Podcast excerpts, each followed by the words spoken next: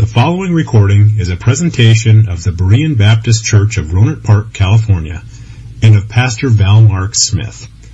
We are an independent Baptist congregation committed to the accurate presentation of the historical doctrines of the faith. We welcome your visit to our services anytime here in the Rohnert Park area. I'd like you to take your Bibles now and open them to 1 Thessalonians chapter 5. Our subject today is part two of the message, The Church Reveling in Worship, and we're considering the highest priority for the Christian, and that is to be a part of the Lord's church and to glorify Him in acts of worship. Worship is the way that we relate to the Lordship of Christ. He is the Lord God, and we must recognize Him not only for his right to be worshiped, but God, in fact, desires that his people should worship him. And considering all that Jesus Christ has done for us in the providential care of God over us, we also ought to desire to worship God. This is what he saves us to do. Jesus said, The Father is seeking those who will worship him in honesty and sincerity, without hypocrisy. He said that the Father is looking for those who will worship Him in spirit and in truth, and understand that none will do this unless their hearts have been changed. And so the ones that God seeks are the ones that He intends to change and make them true worshipers. Now we're looking at Paul's closing remarks of this first letter to the church at Thessalonica. And he concludes with commands that will help the church to work together and relate to one another. There are instructions in these last verses for the way that leaders and the people are to interact. There are instructions for fellowship between the members. But without doubt is the section that we come to now, and this is the importance of the way that we relate to the Lord. Our relationship to Christ governs all of our other relationships. And so, as the people of God in His church, you won't respect the leadership of the church as you should unless you have the right relationship to the Lord. And you won't fellowship with each other and treat one another as you should unless you have this right relationship with the Lord. Now we see the, the connection to this in verse number 14 uh, Uh, as we read here about helping the weak and being patient. In verse 15 it shows up as we're told to follow and to do those things that are good as we consider each other. But now the apostle turns his attention to the underlying foundation of all Christian experience, and that is how do we relate to the lordship of Christ? And the answer is worship that we must worship in spirit and in truth. Our text begins with chapter 5, verse number 16. Rejoice evermore, pray without ceasing, in everything give thanks, for this is the will of God in Christ Jesus concerning you. Quench not the spirit, despise not prophesying, prove all things, hold fast that which is good, abstain from all appearance of evil. Uh, these verses seem to be written in staccato. I think they're written in such a way that we emphasize every statement, rejoice evermore, pray without ceasing, and everything give thanks. I think Paul wants us to consider very carefully what he says here. And these different things that he says in these verses read like a formula for worship.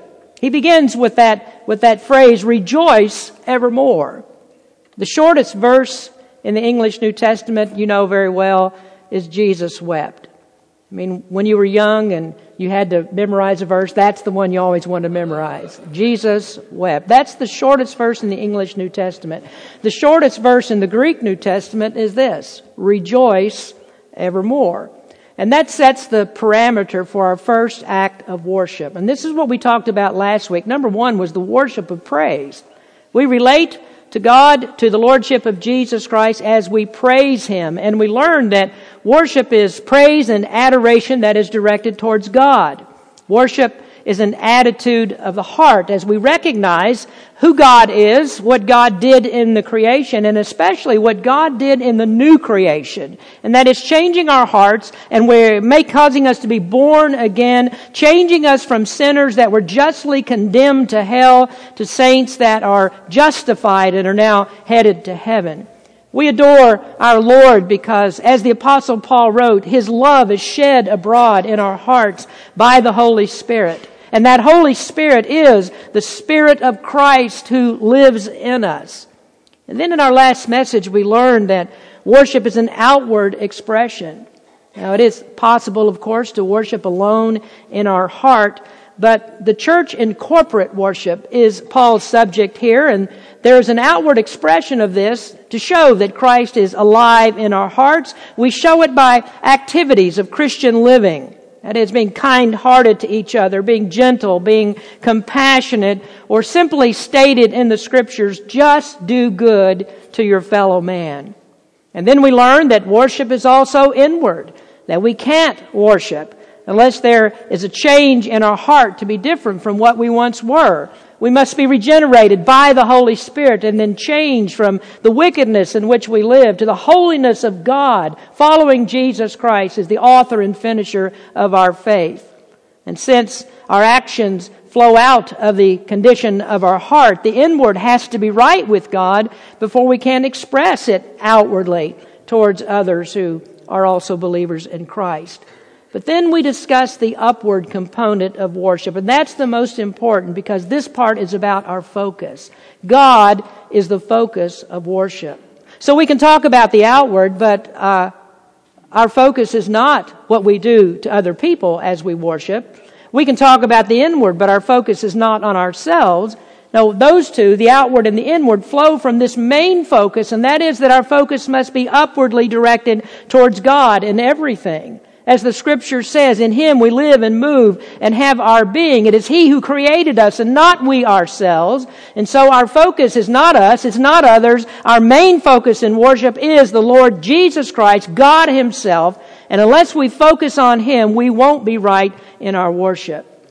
Well, we took this information and we applied it to this first command that we have in verse number 16, rejoice evermore. It doesn't tell us to be happy all of the time.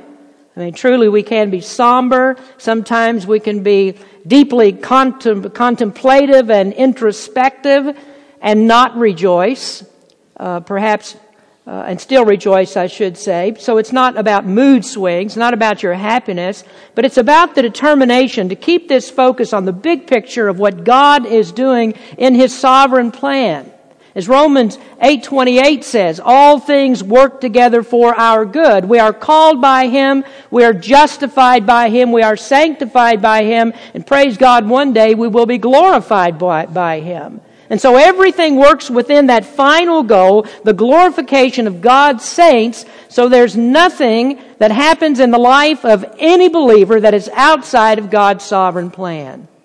So whatever problem that you think that you might have, whatever difficulty comes in your life, know that God knows it and it's all within that sovereign plan. And that was a, a very important point for the Thessalonian church because how would they be happy? I mean, if happiness is the goal of the Christian life, how would they be happy in persecution? How would they be joyful living in a pagan society that was politically and religiously against Christianity? How would they be cheery and walk down the street whistling as they walk? How could they do that with a smile on their face considering everything that they faced?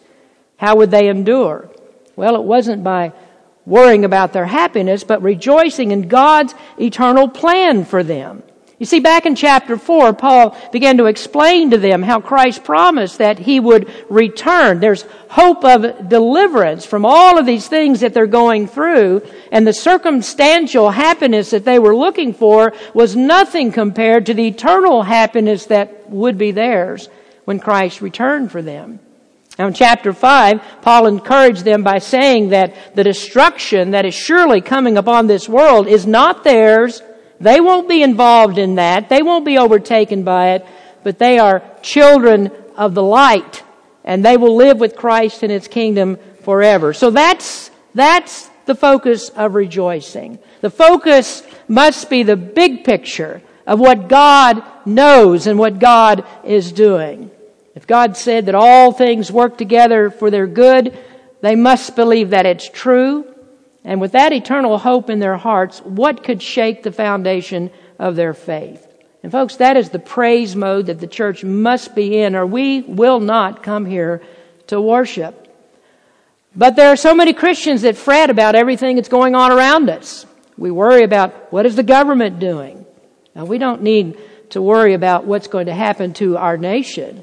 Uh, we act as if there isn't anyone in control, and it's up to Christian people to straighten out the mess that we're in, or we won't survive. But the church's survivability has never been tied to what the government does. It's never been the government's job, and the government has never done this to protect the church. I mean, you look at it throughout history, you'll never find that governments are supportive of the church. So, yes, what should we do about government? Well, as a Christian, you ought to pray about it. You ought to pray for the good of our government. Pray that we'll be better examples of the life changing gospel. Uh, do your part to vote correctly as best we can. But let's not let what happens in our country be the focus and get us down and make us miserable.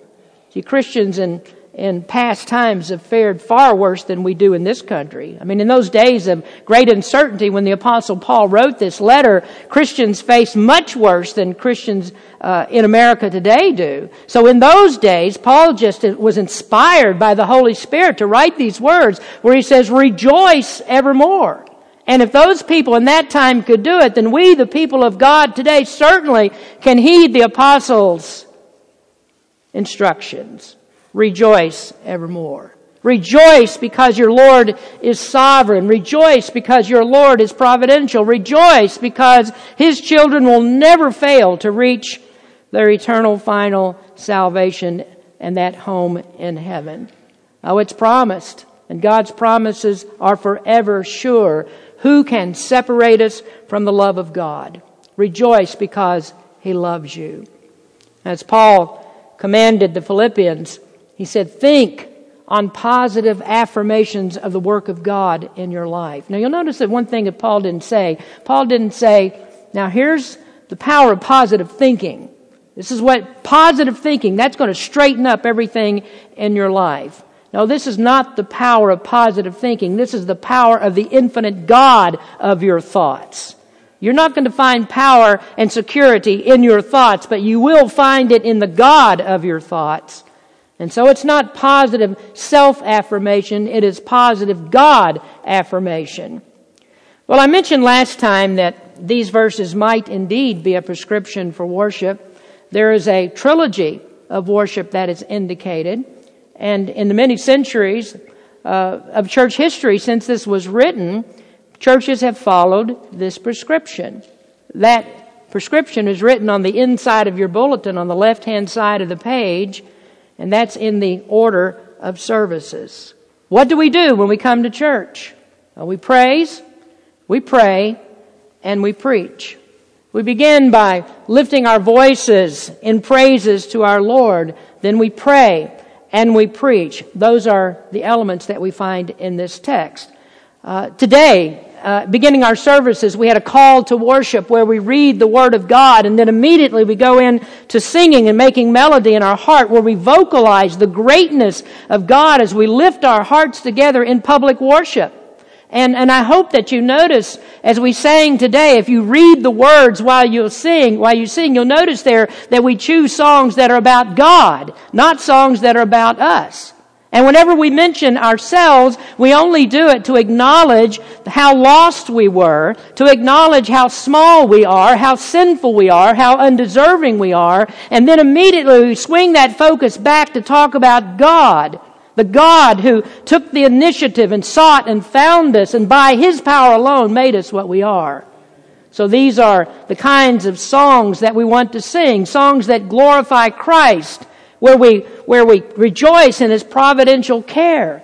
Good or bad in what happens in our lives, we rejoice. And we don't really worry about the bad because those are just negative circumstances that God always promises that He'll turn to our good.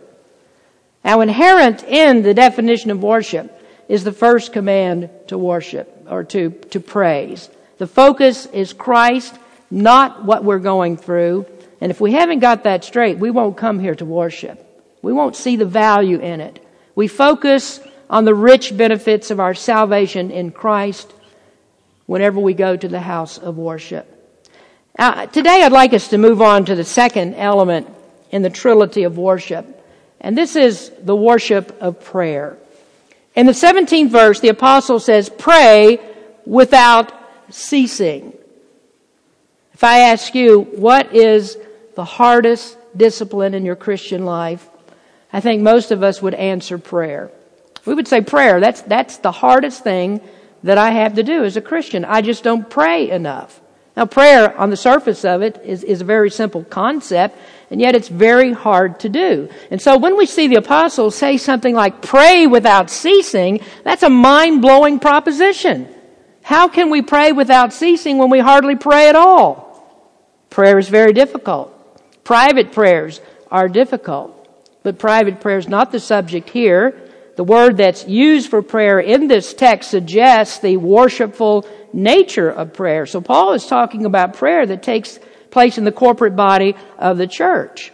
And I think that many of you need to be very thankful for public prayers because without the public prayers, you wouldn't pray at all. But this is not an excuse for your private prayers not being what they should be. That's not remedied by the church's public prayers. But today, the subject is not your personal prayers. It's not what takes place in your prayer closet at home as you're alone with God. Not what you're doing privately. Here, Paul is giving us a prescription for worship in the church. This is prayer as worship. To pray without ceasing, he says, pray without ceasing. And to pray in that way doesn't really make much sense if, if the apostle means, well, when you come to church, the first thing that you do when you enter this room, go down straight to your knees, stay there, and stay in prayer that entire time. Well, no, you, you know that he must mean something different by pray without ceasing, because you would say, well, where's the singing? Where are we going to have time to sing? When will we preach?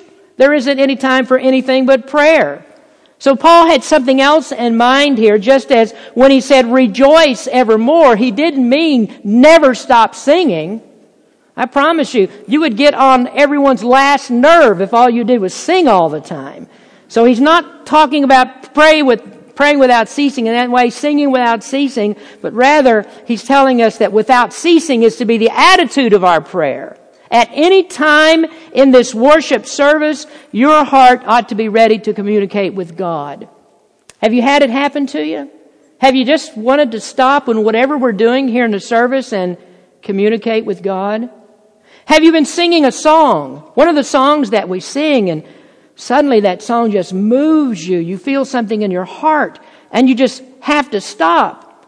Oh, I've done that many times. We're, we're singing the congregational songs and I just have to stop. And in that moment, you, you just want to talk with God. You want to thank God for what He's doing in your life. Sometimes this happens when you hear preaching. There's a point that the preacher makes and uh, you just stop and your, your ears just for a minute just seem to stop up and there you begin to talk with God and you express the thankfulness for what you've heard in a sermon. That is what Paul means by pray without ceasing. It's knowing that you can talk with God at any time and God is listening to you every time. Now prayer needs to be a part of our public worship. More than just your private speaking to the Lord. All of us, when we come together as the church body, we need to talk together with our God. And we do that by listening to prayers that are made, by acknowledging those prayers as ours. The prayers that are led by the one who prays in the service is our public prayer for all of us. And I encourage you when, when I stand here to give you the pastoral prayer and I talk about confession of sin and, and, and we, when I speak to God for, for the church and when I say amen, I think that you ought to acknowledge that. Acknowledge that this is our prayer. This is all of us speaking together to God. I mean, the pastoral prayer is not intended to be my prayer alone, but I'm expressing what the whole congregation should express. And so I think it's a very good thing when we come to the end of that prayer and the amen goes out that all of us together say amen because that is our prayer. Acknowledge it that the prayer is yours as well as mine. Now I do realize that Sometimes prayer is intensely private. Jesus often had his times of private prayer. He would go alone in a prayer session and he would speak with his father. He would tell the disciples, Stay here. Don't follow me. Don't interrupt me. I'm going to talk to my father. And we need those times of private prayer. In fact, did you know that as a member of Berean Baptist Church, if you are in fact a member here, that when you became a member, this is one of the promises that you made. This is part of our church covenant that we promise to maintain secret, private devotions. And in those devotions, we promise that we will pray for people in the church. And we promise especially that we will pray for the leadership of the church. Well, prayer has that private application, but prayer is more than just private. Jesus spoke in the Sermon on the Mount about prayer. You remember in the, in the sixth chapter in the Sermon on the Mount in the book of Matthew, he talked about prayer, and that's where we have what's commonly called the Lord's Prayer. It comes from that portion of Scripture. And do you remember the way that Jesus said you are to start this prayer? He said, pray this way. Our Father. Now, I, I think that that would indicate that our indicates that this is a prayer that's not prayed alone. It's a prayer that's prayed together. He is our Father. Our Father together. And Jesus must have meant this is the way that you pray when we pray together. Now, in the scriptures, you'll find that there are some great public prayers. Moses prayed publicly. Solomon prayed publicly at the dedication of the temple. Uh, we just read in the book of Nehemiah about public prayer. Ezra prayed publicly. In the New Testament, the church, uh, after Pentecost, gathered and prayed together. In Acts chapter 4, they prayed when the apostles were released from, from being persecuted at the temple, being beaten there. In Acts chapter 12, the church got together and held a prayer meeting for Peter, who was then in prison. All of the church together praying. And then James said in James chapter 5, confess your faults one to another and pray for one another that ye may be healed. The effectual, fervent prayer of a righteous man availeth much. Now there, James referenced Elijah's prayer and how that Elijah had power with God. He was so much in touch with God that he prayed and it didn't rain for three and a half years. And then Elijah prayed again and then the rain started. Now imagine, that's one man praying. What if the whole church together was praying in this way? What if all of us were together in accord, one one another, uh, with one another in accord, with one mind, one spirit, and calling on the Lord God? And so what the scriptures indicate, and what Paul is trying to tell the church here, is that prayer is a powerful tool in God's church. We've seen God answer prayer in that little group that we assemble with for Bible study on Wednesday evenings. Before we begin the study, we pray for special requests on our prayer page. We include a time of praise when those prayers are answered. Many times we do what, what Gary did in the prayer today, and that was to start with a praise for a prayer that's been answered. And I often wonder, what would our church be able to do if we could just get the whole church involved in praying and studying the Bible together? And I have to ask members of our church, what is it that hinders you from prayer and from Bible study? What can the church of God do if we dwell together in unity and pray together? How much power with God would we have if we prayed just as Paul says, pray without ceasing?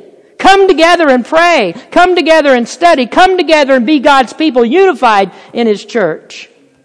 Oh, I can give you great examples of the church praying together and what God has done.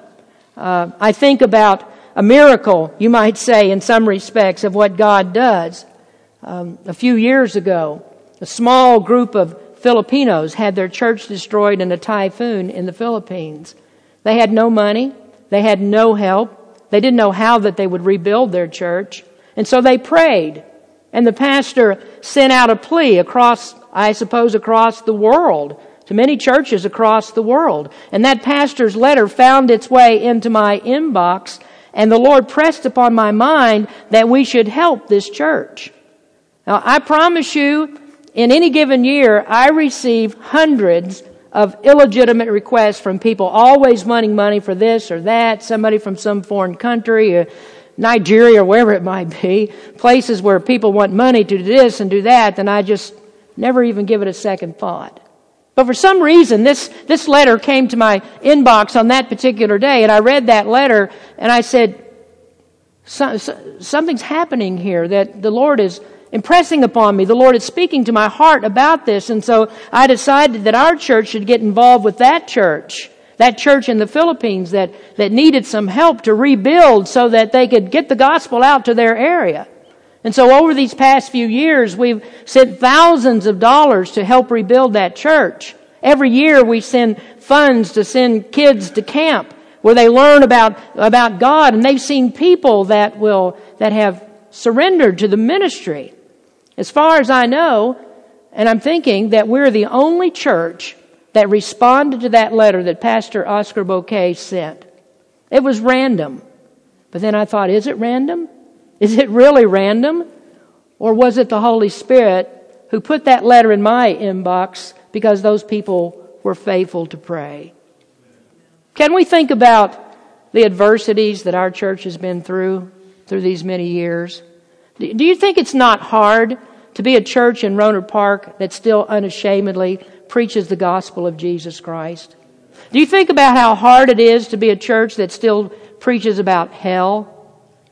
That still preaches about morality, that still stands on the Word of God exactly as God gave us His Word and doesn't compromise it? Do you think it's not hard to do that? You think people don't oppose us because we do? They certainly do oppose us. And that's the power of standing for the Lord in public prayer, praying to God and asking Him to help us as we continue this ministry here. Now, I, I want to show you some benefits of public prayer this is taken from Philippians chapter 4. So if you'll turn in your Bibles to Philippians 4, I want to talk about these briefly as we conclude our time together this morning. The apostle here writes to a struggling church not very far from Thessalonica, in fact, in the same area. This is the church at Philippi. And in Philippians chapter 4 and verse number 6, the apostle says to this church, he says, Be careful for nothing. And that simply means stop worrying about stuff. Don't be anxious over things. Be careful for nothing. But in everything, by prayer and supplication, with thanksgiving, let your requests be made known unto God. And the peace of God, which passeth all understanding, shall keep your hearts and minds through Christ Jesus. Now notice first that God desires prayer. God desires for us to talk with Him. And we learn this from the simple fact that so many times in Scripture is commanded for us to pray. Prayer is not a stranger to the commands of Scripture, these instructions. The Psalms are filled with worshipful prayers. There's no mistake that God delights when His people talk with Him. Now, you see, prayer is worship because it's an acknowledgement of the power of God. God delights in prayer because that shows that, that we believe and accept that we're nothing without Him. I can't imagine what our church would be like without prayer because it would say, we don't really need God. A church without prayer says, well, we, we can just do all these things in our own power. We have the ability that whatever God commands, we just simply go out and do it, and we can do it by ourselves. The church is ours. It's us together. And this church works because we work. And then I'm afraid there are some churches that believe in prayer that really don't understand it as they should because they get mixed up about their confidence in prayer. They do pray, but again, they think the church works because they work. But I'll tell you, the church works because God works. The church works because God is the power behind everything that we do. And God loves this type of worship. He loves the prayers of His people because the prayers have the attitude that He's the one who's the Almighty. He's the one that controls everything. He controls everything that we have no hope to control.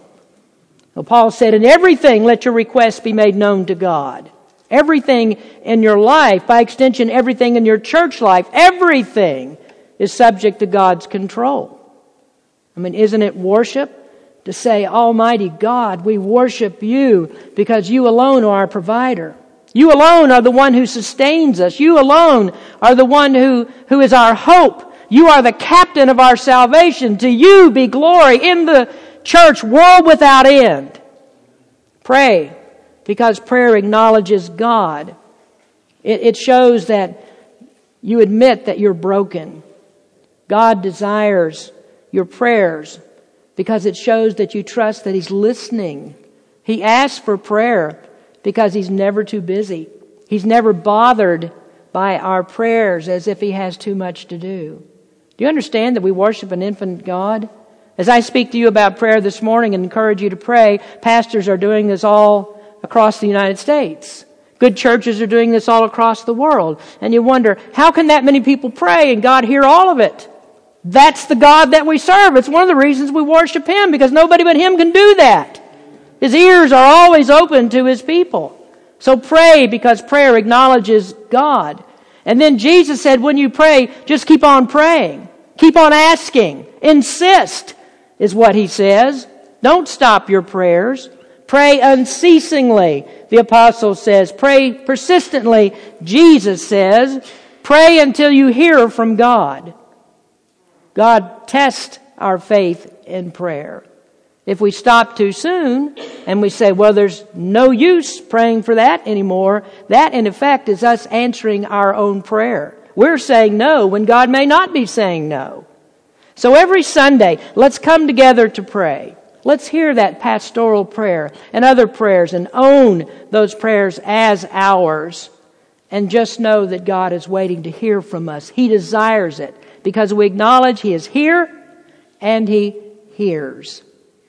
Now, secondly, in this passage of Philippians, it shows that prayer supports others. How many of you start a conversation by saying, How are you? How are you doing today? I mean, almost always start a conversation that way. I was in the office this morning when I came in. I just heard somebody walk in the door and somebody ask, How are you doing today? Well, we're not actually interested in the answer to that question, are we? Not really. That's just something that we say to kind of get into things. If the answer is longer than I'm going okay, then uh, no, I'm sorry, I don't want to hear that. Uh, that's that's that's not a conversation starter. I mean, uh, we want to hear I'm okay, and that's all we want to hear. Well, Christians have conversation starters and stoppers. Now, we might listen to the answer when someone, we ask someone, How are you doing? And they say, Well, you know, here, here's what's wrong today. And the answer comes about troublesome. So immediately we try to stop that conversation by saying, I'll pray for you. No, you won't. Do you know that? You don't have any intentions of praying for them. They they tell you, tell your troubles. They say, I'll pray for you, but there's no intention. We don't add them to the list. We, we, we don't acknowledge what's wrong. It's their problem, and I'll pray for you is just a way to get rid of people. What happens in, in our church when someone says, Will you pray for me? I get a blue card. We have blue prayer cards. And on these cards, there will often be a request for a family member. Sometimes there's a request for a friend, for a coworker, even for that person himself. And we do this. We add the names to the list of people we pray for. At 10 o'clock on Sunday morning, we pray publicly for them. If that request comes in at the 11 o'clock hour, then Gary will lead the public prayer and we'll pray for that request. So as a church, we do, we try to do what we say we will do. And do you know what happens then? I don't know how many times that someone has come back to me and said, I can feel the church praying. I can feel my brothers and sisters praying for me. I am so encouraged to know that the people of God seek His power because of my problem. Isn't that comforting? Isn't that supportive? Our problems get spread around to the entire congregation so that each of us helps to bear the burden for that person. Isn't it good to know that your problem becomes our problem? And this is exactly what the scriptures say to do. Bear one another's burdens and so fulfill the law of Christ. And we read that and we think, well, what law is he talking about? Fulfill the law of Christ. Well, it's simply this. It's the law that he gave that we are to love one another. Corporate prayer is often sharing in the experiences of others and groaning with God over the concerns of the body. Now, hopefully, you feel your quiet prayers, the ones that you do at home, that those are answered prayers. But did you know that public prayers are God's people banging on God's door? All of us banging on God's door? And that just lifts you up. It supports you to know that you're a part of the body and other body parts feel your pain and are affected by it. So public prayer benefits our relationship with God and with each other. Then thirdly, Philippians 4 shows that prayer blesses you. Look at verse 7. And the peace of God, which passeth all understanding, shall keep your hearts and minds through Christ Jesus. Notice there that Paul addresses the one who, who is in prayer. When you pray for others that they will have peace, God gives you peace. There's a sense of satisfaction in knowing that you've done what God asked the church to do. Obedience brings its peaceable reward. Now, you think for a minute, why is there peace? Why do you have peace? Well, it's because that you've turned what you have no ability to affect over to God. Let God deal with that. You don't need to worry about it. He said, be careful for nothing. Don't worry about it. What will your anxiety help any problem that you have? And then further, if, if God can't do anything about your problem, then what hope is there for you to do anything about it? Well, the truth is God can do something about it.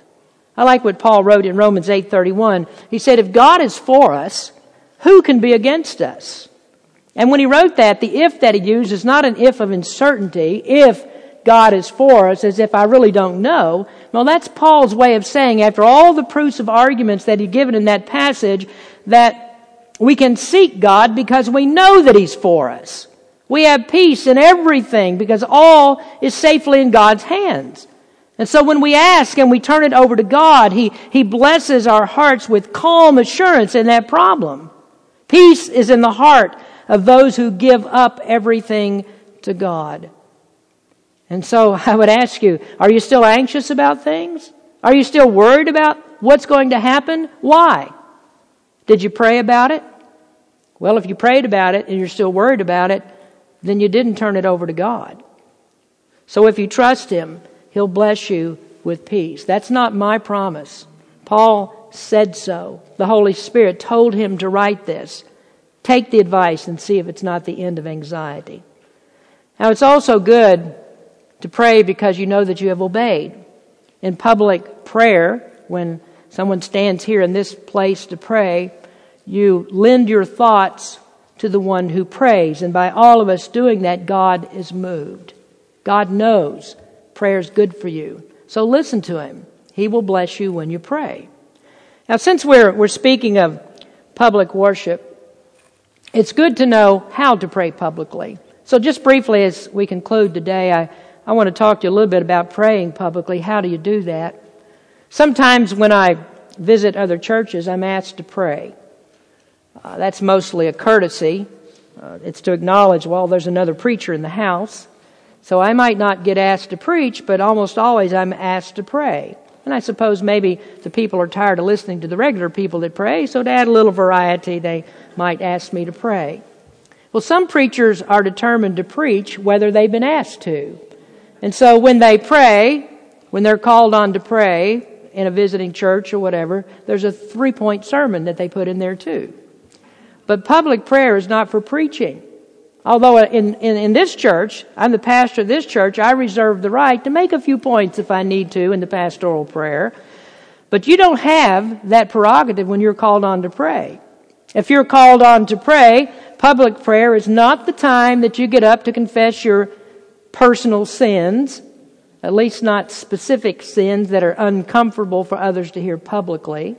I related this story before. I, I, heard of a deacon who was asked to pray, and he was so burdened with his personal sins that he confessed to having an affair with a woman who was sitting in the church while he was praying. Another man's wife. That's not a good time to confess your sin. So we don't want to do that. Now, we can pray about sins in general. We can pray about sins that are common to all of us. But we ought not to pray for things that the leadership has to get involved with to straighten out. And then I, I might say that corporate prayer is not a time for everybody to speak at the same time.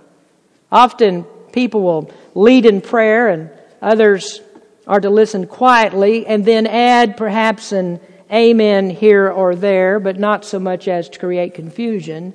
Public prayer is to be orderly. The scriptures command that public worship is, is to be done decently and in order. See, the Holy Spirit never moves with confusion. So when people get all excited about things and they blabber and they talk over each other as the service goes on, no one hears. That becomes chaotic and the Holy Spirit is not chaotic. Paul said, if people come in and they hear this, won't they say that you are crazy? Public prayer, worship services, that's not a chaotic time. So no, you're not going to hear us babbling and talking over each other. You won't hear us speaking nonsense in the church. And when the speaker prays, pray silently with him. And if you want to add an amen and occasionally that's okay. But if you talk much more than that, you take the focus off of the prayer and put it on you. Now one more thing that I should add. Corporate prayer is not nap time. You don't get to sneak in a little nap because everybody has their eyes closed. It's not a time to sneak a peek at your cell phone, to check your text and your emails and the ball scores. And I know you're sitting there thinking, why, who would do that? you. You know that you've done it. Now, it's one of those little disguises that we use with electronic devices that are brought into the church. Someone says, What are you doing there? Oh, I'm reading the Bible on my cell phone. I think, Well, I just heard a chime. Uh, did God send you an email? Or what, what is that? I got a text?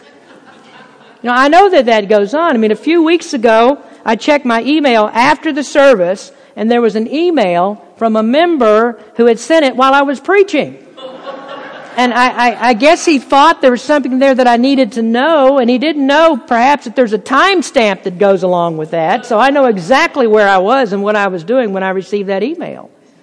Sometimes I, sometimes if I forget and haven't shut off my own electronic devices, I hear the chime while I'm preaching, and there pops up somebody in the congregation just sent me a text. Now, what, what's that about? So all, all I say about that is busted. Put your phone down. You talk to God, not to Aunt Sally in Nebraska. So public corporate prayer, that, that's a time for all of us to be on the same page with our hearts talking together to God. The public unity is the power of prayer. Now notice what Paul says next in verse 18. In everything give thanks, for this is the will of God in Christ Jesus concerning you. I don't have time to talk about that part today, thankfulness and prayer. We're going to begin the next time in a, in a few weeks on the worship of thankfulness. There's nothing worse than being unthankful, ungrateful people. We're too much a people that just thinks that we're entitled. Well, God certainly does obligate himself, doesn't he? He obligates himself to fulfillment of his promises, but I'll tell you this don't ever take those for granted. Be thankful. That's the best attitude of prayer. So here we have two parts of the worship trilogy. We praise and we pray when the church is assembled. We assemble for these two purposes, for praise and for prayer. And there's still a third. It is a trilogy of worship, so there is a third. We worship God in spirit and in truth. All of that's done scripturally. And these are instructions for the way that we worship. And we're going to look at that third aspect of public worship in these coming weeks. So, my encouragement today, the last encouragement, is do you know Christ? Because you can't do either of these things without knowing Him. You, you can't praise Him and you can't pray to Him if you don't know Him. He gives you the right to do those through repentance and faith in Jesus Christ. And so you must believe that, that Christ died to save you from your sins. You must acknowledge that He is the Savior and the Lord. Worship goes up to God who is our Lord and Savior. If you don't acknowledge that much, that He saves you from your sins and know that He saves you and you have believed in Him, why would you praise Him and why would you pray to Him? So that's only granted to those who know Christ as Savior. Any attempt to worship through praise and prayer without Him makes you a hypocrite. You can't do it. God doesn't accept pretenders. So this is what He says about His people. 2 Timothy 2:19 Nevertheless the foundation of God standeth sure having this seal the Lord knoweth them that are his. And let everyone that nameth the name of Christ depart from iniquity. So if you come in praise or prayer and you don't know him, he doesn't know you either. And so his ears are stopped. He doesn't hear anything from those who are not believers in Jesus Christ. Worship God by rejoicing in song and praying without ceasing. Let's bow our heads and pray. Heavenly Father, we come to you now acknowledging that we have no power except that is granted by you. We have no ability to do anything in the church except that you give us that, that power to do it. Lord, we know that God and the Savior of our souls. We praise you, Lord, for everything that you've done for us. We praise you for this service today, and we worship you. In Jesus' name we pray. Amen. Thank you for listening to this presentation of the Berean Baptist Church of Rohnert Park, California. If you would like further information about our church, please feel free to call us at area code 707-584-7275 or write to us at Berean Baptist Church, 6298 Country Club Drive, Rohnert Park, California, 94928. Additionally, you may visit us on the World Wide Web at www.bbaptist.org.